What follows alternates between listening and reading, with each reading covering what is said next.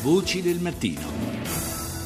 6, 38 minuti e 15 secondi, nuovamente buongiorno da Paolo Salerno, seconda parte di Voci del Mattino, cominciamo parlando di una notizia che arriva dall'Iraq, una notizia che ci ha colpito ieri a Mosul, nell'antica città del nord di quel paese, lo Stato islamico ha saccheggiato la biblioteca centrale e ha bruciato in piazza i libri. Il professor Sharif El Sebai, docente di cultura e lingua araba al Politecnico di Torino, ha spiegato che cosa c'è dietro a questo gesto alla nostra Rita Pedizzi. Hanno bruciato migliaia di libri nella biblioteca e o pare nelle biblioteche di Mosul, ma queste sono le uniche notizie arrivate in attesa di conferma, ma la cosa non sorprenderebbe considerato che hanno già distrutto tante altre cose, hanno distrutto delle moschee, hanno distrutto delle chiese dei monasteri, hanno distrutto dei musei, hanno distrutto delle rovine archeologiche,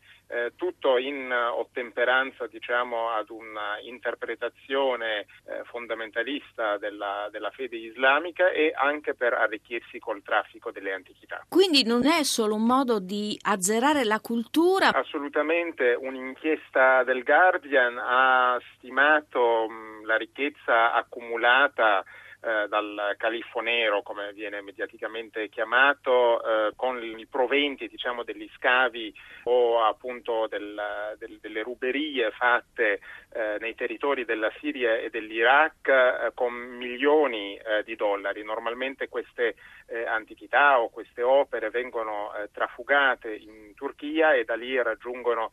il mercato occidentale. Per ehm, le finanze dell'ISIS, sostanzialmente il traffico di antichità antichità, manoscritti, eccetera, è un'entrata importante quanto quella del, eh, del, dei pozzi petroliferi che, di cui hanno preso il controllo. Può esserci anche il timore della cultura? Assolutamente sì, d'altronde se una parte eh, delle antichità o dei manoscritti eh, viene venduta per finanziare l'ISIS, che è un, in certo senso un modo di sbarazzarsi eh, di oggetti ritenuti eh, ingombranti o blasfemi, eh, la distruzione invece di edifici, di rovine, di statue eh, viene fatta in ehm, ottemperanza ad un credo eh, iconoclasta, cioè che non sopporta le immagini, non sopporta eh, le raffigurazioni, che è un tipico modo di, di rigidissima interpretazione appunto fatta da loro ovviamente della, della fede musulmana, è un modo per azzerare totalmente totalmente eh, la cultura appunto di questi popoli e sostituirla con questo